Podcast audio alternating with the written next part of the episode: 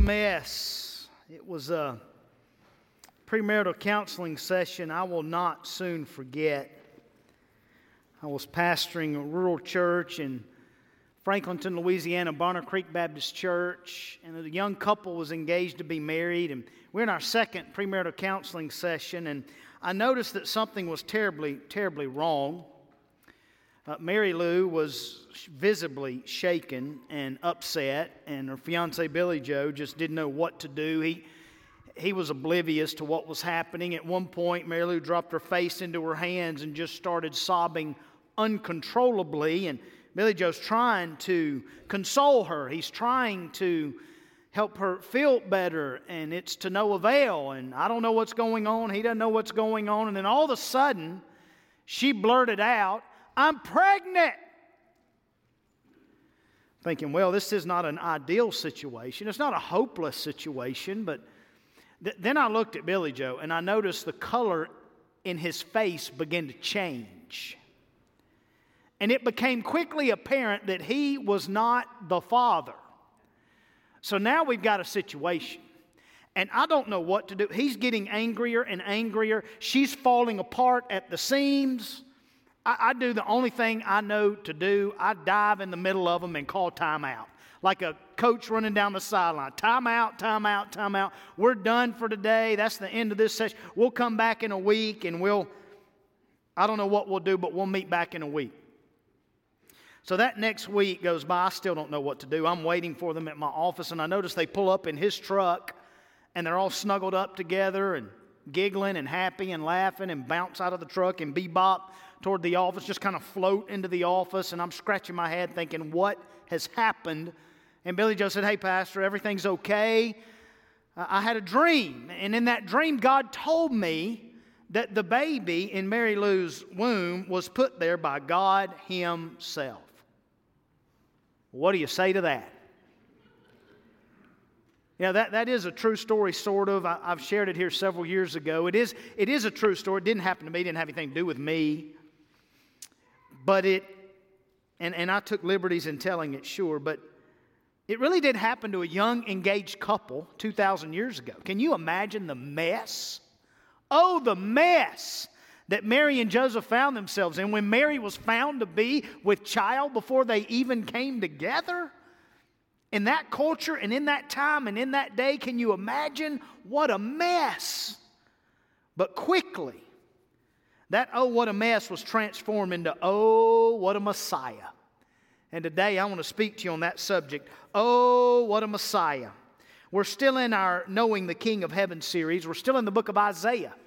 In fact, we're in Isaiah chapter 9 today. Last week we were in Isaiah chapter 7. And in Isaiah chapter 7, King Ahaz is the king of God's people. And at that time, the throne is being threatened.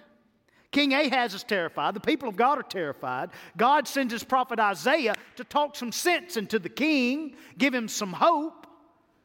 The king made a terrible decision. He was not a godly man, and he chose to reject God. He chose to reject God's prophet. He chose to reject God's word. He chose to reject God's hope. And he aligned himself with the enemy. He made an alliance with Assyria. And at that moment, they fell into darkness, the king and the people of God. You can read all about that darkness in Isaiah chapter 8. In fact, if you were to sum up Isaiah chapter 8, you could say it like this Oh, what a mess as they are, Isaiah 8 says, they are thrust into thick darkness. Isaiah 9 is different. Isaiah 8 is, oh, what a mess. Isaiah 9 is, oh, what a Messiah. So I want to read to you beginning in verse 1 in chapter 9 through verse 6, and then we'll park at verse number 6. But let's begin in verse 1. If you're there, say, I'm there. If you're not there, the scripture will be on the screen. Here we go Isaiah 9, verse 1. But there will be no gloom for her who was in anguish. In the former time, he brought into contempt the land of Zebulun and the land of Naphtali. But in the latter time, he has made glorious the way of the sea, the land beyond the Jordan, Galilee of the nations. The people who walked in darkness have seen a great light.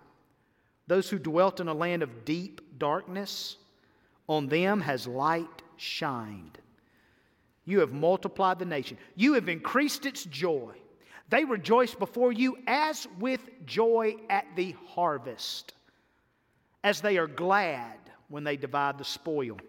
For the yoke of his burden and the staff for his shoulder, the rod of his oppressor, you have broken as on the day of Midian. For every boot of the tramping warrior in battle tumult, and every garment rolled in blood will be burned as fuel for the fire. For to us a child is born,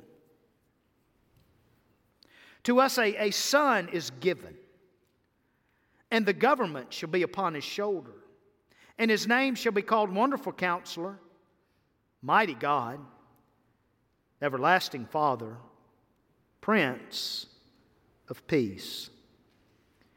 Gracious Father, we're so thankful for the holy word of God, your word this morning, that is alive, that is active, that is sharper than the sharpest of swords. God, we're thankful that it's going to cut and divide today, that it's going to challenge us, it's going to convict us, it's going to encourage us.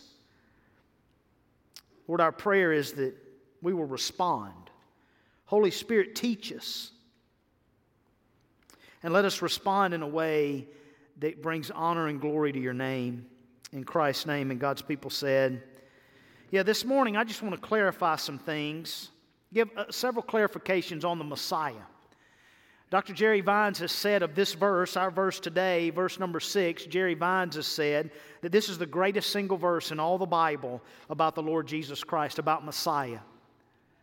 And we're going to find out, I want to clear some things up about the Messiah uh, this morning right out of this one verse, and not even the whole verse. We're to we're going to look at the first three sections of this verse today in Isaiah 9, verse number 6. And I want to clarify a few things. Number one, I want to clarify, we just asked the question, Mary, did you know?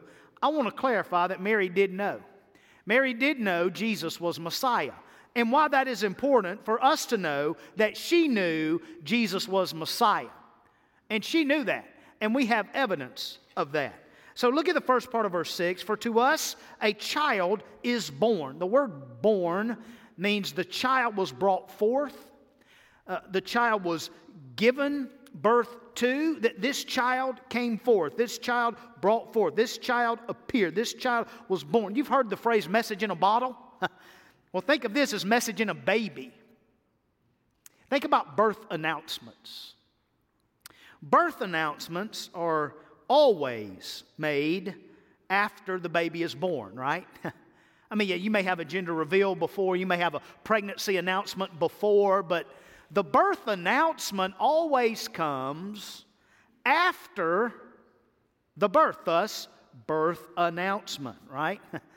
Well, Isaiah announces the birth of Jesus 700 years before the birth. Now, I'm not a genius, but a birth announcement being made before the birth should be a huge clue. Your Sherlock Holmes, Watson, the game is afoot. Radar should be going off. this is a huge clue that there's something special about this baby.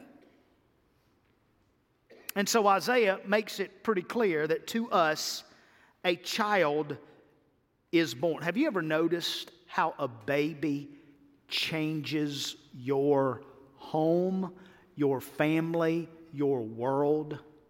Anybody ever notice that? You ever notice when a baby and a grandbaby comes, you are no longer the most important person in your family, your home, or your world? You ever notice that? You ever notice how a baby just completely changes the game? Babies are game changers. They change again. I can remember the first time that I had Brady and Belle. Belle was a newborn. Brady was maybe two years old. I can remember the first time I had them both at home at the same time by myself. Tanya had, had gone for some relief, I'm sure, and left me there. I'm not bitter about that at all. Belle was a newborn. I was taking care of the newborn. And, Brady, it was Christmas time. We had stockings on the mantle, and she decided to pull those stockings down. not one, not two, not three, but all four. And the ceramic stocking holders just hit the floor, just exploded all over the floor. One of them hit her in the head. Her mom comes home. Brady's bleeding. got a bruise on her head. I'm trying to take care of Belle. A total disaster. Utter disaster. I can remember uh, having a desire to write my mother a long apology letter of how many times I made a mess as a baby. They just change everything. Don't they? Babies change everything. And this baby not only changed Mary and Joseph's world, I mean, think about it. Babies make us more responsible, more prayerful, more grateful, more blessed, more tired, more exhausted. Right? They do all of that all at the same time. They change everything. But this baby not only changed Mary's world, not only changed Joseph's world, this baby changed the whole world. And Isaiah points us to that child who to us is born. In chapter 7, Isaiah gives even more detail. Listen to this, chapter 7, verse 14. Isaiah says, Behold, the virgin shall conceive and bear a son, and shall call his name Emmanuel, God with us. That's in chapter 7. And so in Matthew 1, all of this is fulfilled in the person of Christ, the Lord Jesus of Nazareth. For he is born, and Mary is told, You should call his name Jesus, for he will save his people from their sins. And it's fulfilled. This prophecy that Isaiah prophesied 700 years beforehand is fulfilled. Jesus was the virgin born son, the child born to us of Mary, who, by the way, Mary was a descendant of the king of David, as was her husband Joseph. So Mary did know. Mary did know Jesus was Messiah. How do we know that? Well, Mary knew her Hebrew Bible. When the angel told her she was going to be with a child that would bless the whole world, he'd be great and he'd be called the Son of the Most High. The Lord God will give to him the throne of his father David. She didn't say, Well, what are you talking about? She knew her Hebrew Bible. She knew about Messiah coming. She knew that her son Jesus would perform miracles. That's why she told him at the wedding at Cana, hey, they're out of wine. And Jesus told her, Woman, my time has not yet come. She knew, she knew the prophecy of Isaiah. She knew that the Messiah would give sight to the blind, and the lame would leap, and the deaf would hear, and the dead would be raised. She knew this because she knew the word. She knew that her son would be the Son of God. When she visited Elizabeth, and Elizabeth said, Why is it that the mother of my Lord should come to me? Mary said, This is what Mary said. I'm quoting Mary My soul magnifies the Lord, and my spirit rejoices in God my Savior. For he has looked on the humble estate of his servant. For behold, from now on, all generations will call me blessed. She knew her son was the Son of God. She knew her son would save. You're going to call him Jesus. Why? He's going to save his people from their sins. She absolutely knew Jesus was Messiah. Now, why is that important for us to know that she knew Jesus was Messiah? First of all, it's important because if Mary knew that Jesus was Messiah, that means that Mary knew she was not Messiah. Mary is not to be worshiped, she's to be called blessed. Yes, she's not to be worshiped. She calls God her Savior, God my Savior. She refers to herself as a servant of God. Blessed, yes. Worshipped, no. And if Mary knew that Jesus was Messiah, you know what that means? It means we can know too. That's what it means. You can know He's Messiah, and I can know He's Messiah, and He can change our world. Why is it necessary for us to know that to us a child is born? This speaks of Jesus' humanity. You need to circle the first part of verse 6, make a note somewhere, write out beside it, write in your notes, Jesus is fully God, and reference it to Isaiah 9 6, the first part of verse 6. To us a child is born means that Jesus was 100% fully man. 100% human. Why is that important for us to know? Why is it necessary for us to know that Jesus to us, this child is born. Paul Harvey, one of my favorite storytellers of all time. And he tells a story of a man, or he told a story of a man who he introduced as not a Scrooge, a man who was decent, a man who was good, a man who was generous to his family, and he was upright in his dealings with other people. But that this man could not grasp, he could not believe in, the, in this incarnation stuff that churches talk about at Christmas. He couldn't wrap his mind around the fact that God became a man? He, he just couldn't go, he just couldn't get there. So he told his wife, he said, Look, I'm sorry. I'm not going to be going to Christmas Eve service with you and the children this year. I just feel like a hypocrite if I go because I don't believe that, and I'm just going to stay at home. Well, shortly after his family left, it started snowing, and he began to hear a thud or thump at the back window thud, thump, thump, thud. And he thought, well, somebody's throwing snowballs at the window. Or...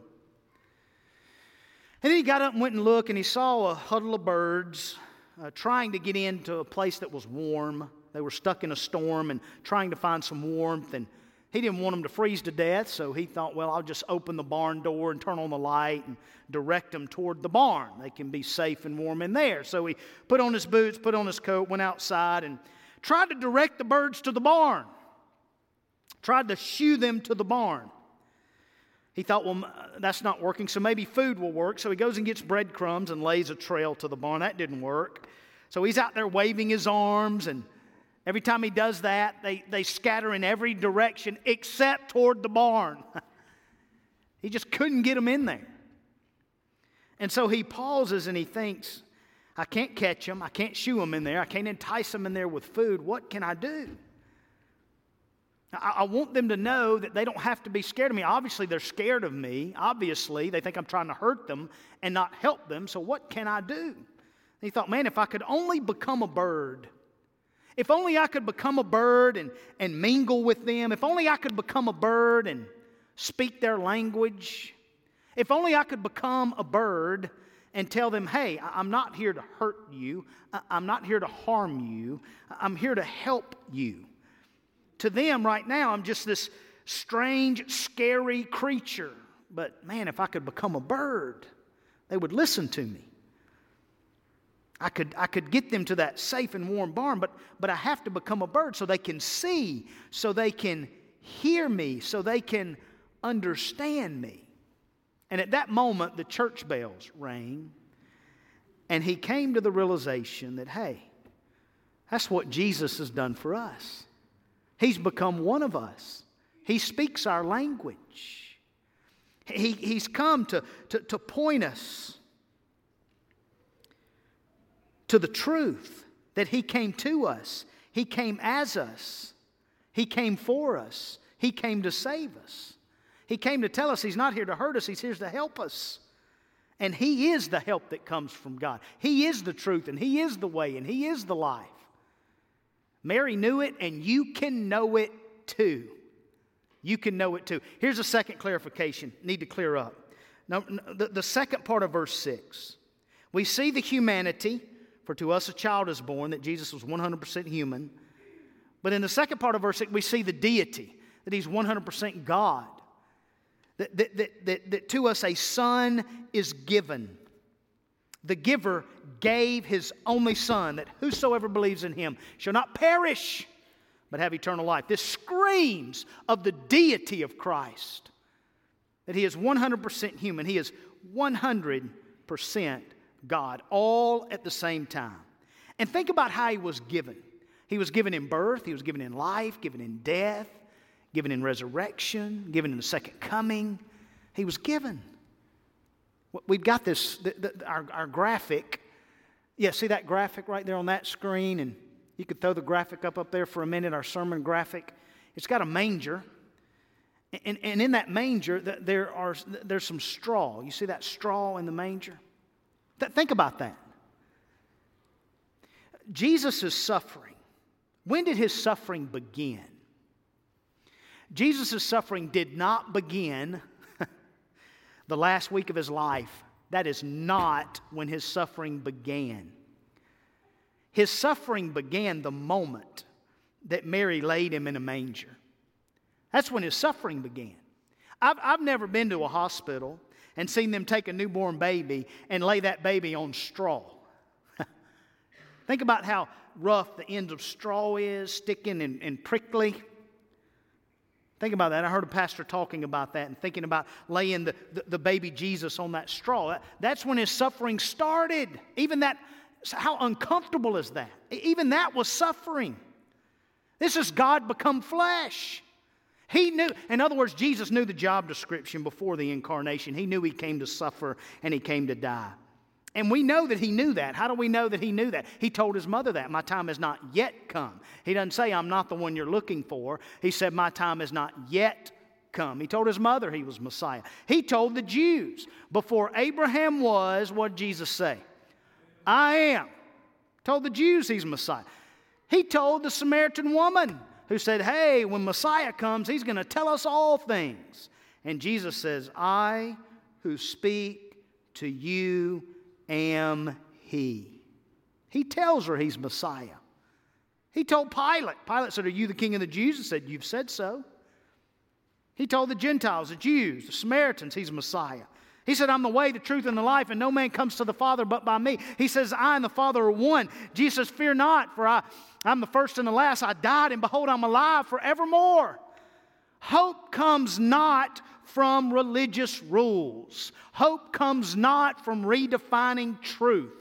Hope comes not from rebelling against the system.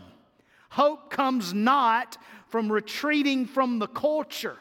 Hope comes from the statement, I am the resurrection and the life. That's where our hope is. And think about the claims that Jesus made. If Jesus is not 100% the one he claimed to be, then the National Cookie Day is as significant as Christmas Day. If the incarnation is not truth, then any national day is as significant as Christmas Day. Chew on that. Jesus said, I'm the way and I'm the truth and I'm the life. He's not a dead teacher in a dead tomb. A dead teacher in a dead tomb isn't going, to do anybody any good. He is alive. He is breathing. He is calling. He is delivering. He is saving. He is touching. He is loving. He is reigning. He is returning real soon. This is who He is. And, and you can know Him as Emmanuel, which means God with us, which means God is not with us temporarily, He is with us eternally, forever. So now what do we do? We worship the one who is with us. We obey the one who is with us. We serve the one who is with us. We tell of him who is with us. We trust him who is with us. You can trust Messiah. And here's why. Number three, thirdly, the Messiah knows you are a mess. He knows you're a mess. He knows I'm a mess. He knows we are a mess. He knows this. Look at the next part of verse 6. Not only do we see the humanity of Jesus, to us a child is born, not only do we see the deity of Jesus, to us a son is given. Look at this next part. We see the sovereignty of Jesus and the government shall be upon his shoulder. He is sovereign, he is in charge, he is in control. That word government means just every kingdom under heaven. And I've said it before a kingdom without a king doesn't make any sense. If you take the word king out of the word kingdom, all you're left with is three letters D O M, and that's just dumb right? A king must have a kingdom, and a kingdom must have a king. So Jesus is the king of the Jews, but the Bible says he's also the king of all kings, which means he's the king of every single solitary kingdom. He's sovereign over them all. Over the universe, over you, over me. He is in control. He is in charge. He is sovereign. I love the language here. The government shall be upon his shoulder. Think about kingly robes being placed over Jesus. The king uh, takes upon his shoulders the weight of the whole world. Don't you imagine he can take upon his shoulders the weight of your world? Don't you imagine he can? He's willing and able to do just that. And I know we're a mess. What a mess. What a hot mess. You know, all I want for Christmas, all I want for Christmas is to be able to cough again. My glory, I just want to clear my throat again without being looked at like I'm some alien. I want to go to the grocery store and get some peanut butter without making some inescapable political statement with my face. I just want peanut butter. We're a mess.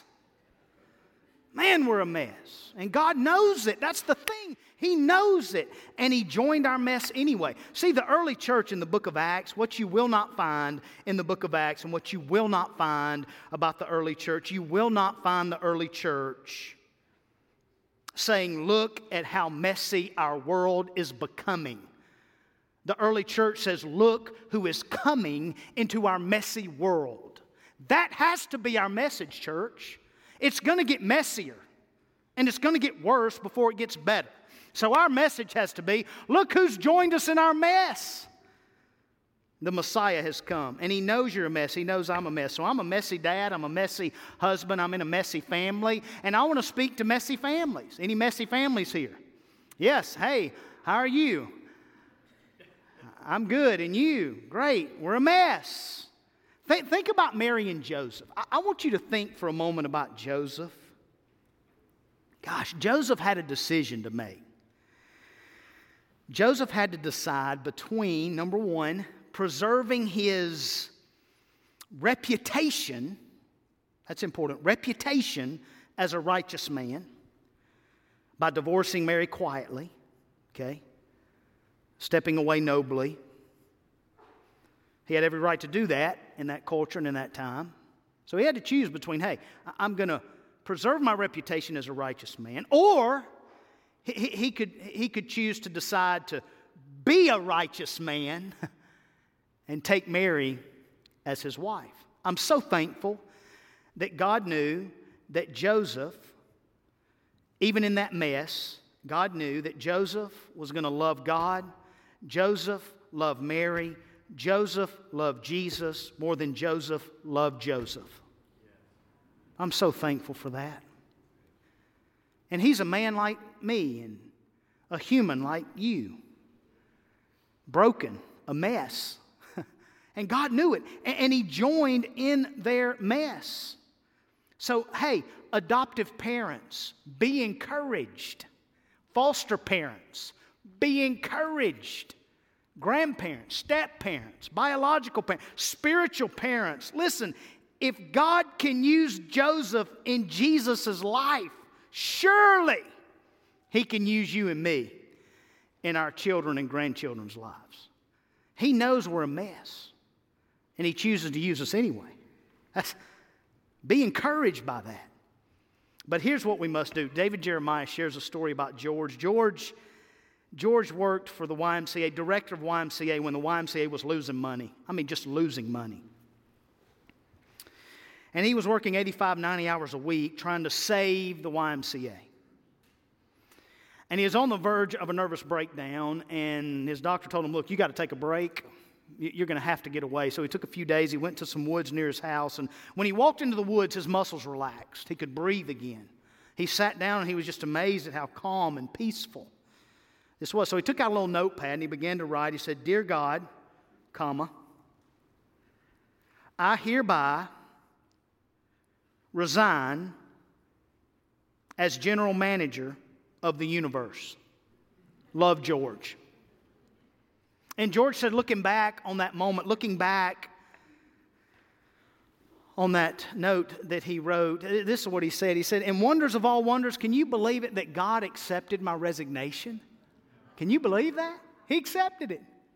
God's here today ready to accept your resignation.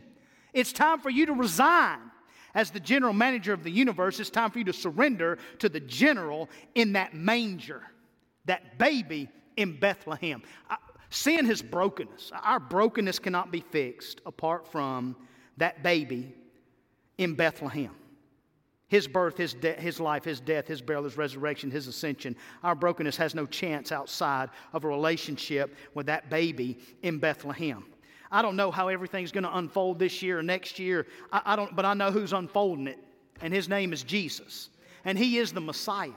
And so let me give you this takeaway and we'll be done. Uh, last thing here uh, you can know that your mess is not too much for Messiah. Know that Messiah knows you're a mess, and because of that, you can know that your mess is not too much, or is it too little for Messiah? He can handle it. He's willing. He's able to take on your mess. Adam and Eve, they, their fall into sin, which, by the way, led to the sin of all, was not too much for Messiah. Blind Bartimaeus' blindness was not too much for Messiah. Cornelius' whole household being lost, not too much for Messiah. Finding a way to save Noah and his family from the flood, not too much for Messiah. Getting up and getting out of that grave, not too much for Messiah. Giving grace to those of us, all of us who deserve the grave, not too much for Messiah. Letting loose Lazarus from that lifeless tomb, not too much for Messiah. Hey, get this Paul the Apostle's past, as Saul the assassin, was not too much for Messiah. Reconciling what is irreconcilable in your life is not too much for Messiah. Rejoicing over one sinner who comes to repentance is not too much for Messiah. America's uh, wokeness and lack of awakening is not too much for Messiah. Your burden and your cares are not too much for Messiah. Don't you buy into the enemy's lie telling you that you're too much or you're too little for Messiah. Your life, your mess, however messy it is, is not too much for Messiah. So here's how you need to respond. Three ways you need to respond either one, two, or all three. Number one, you need to be born again. You need to be born again. To us, a child is born. Why to us was a child born? Simple answer Jesus was born for one reason, for one purpose. He was born so that you could be born again. Period. For you to be on this earth, you had to be born physically. Okay? For you to be in heaven, you have to be born again spiritually. You're not getting into heaven if you're not born again spiritually. You're not. So the question is have you been born again spiritually? I love this lyric in, in, in, this Christmas hymn Born that man no more may die, born to raise the sons of earth, born to give them second what? Birth. That means born again, spiritually. You got to be born again. Some of you have not. You're religious. Your hope is in rules. Your, your hope is in religion. Your hope is in redefining truth or retreating from culture, rebelling against the system. No, no, no. Our hope is in the resurrection and the life that Jesus is. He is, so we must be born again. So humble yourself, admit you're a sinner, confess your sin to God, and believe on Him. Call upon His name, and you'll be saved today. Uh, some of you need to be born again. Some of you need to give yourself to God. I was born again at 21 years of age. I didn't surrender, I didn't give myself to God till I was 29. Listen, the Son is given so that we can give ourselves to God. God gave so we could give ourselves right back to Him. And some of you have not done that. You need to surrender. Maybe you're born again, maybe you've been saved, but you've not surrendered your life to Him. You've not given yourself to God. Today's the day to do that. There is no better fulfillment, satisfaction, and purpose in this world than taking up your cross daily and following Jesus. None. And lastly, we all need to cast our cares, cast our burdens, cast our mess on Messiah. Maybe you have a burden for a lost person in your life. You need to come to these steps if you're in the room and cry out to God. Maybe you've got a burden or a care that you're carrying that, that is weighing you down. Jesus, it says right here, the government shall be upon his shoulders. If he can bear the weight of the world on his shoulders, he can bear your weight and the weight of your world on his shoulders. But you got to give it to him. So come to the altar, come to these steps. Just you, you talk to the Lord right here. If you're watch, worshiping with us online, you can text us to 79969. Text Jesus or connect. We have people ready to talk to you right now, to pray for you, to show you and tell you how you can be born again or give yourself to God. Or we're going to stand, church. If you're in the room, we're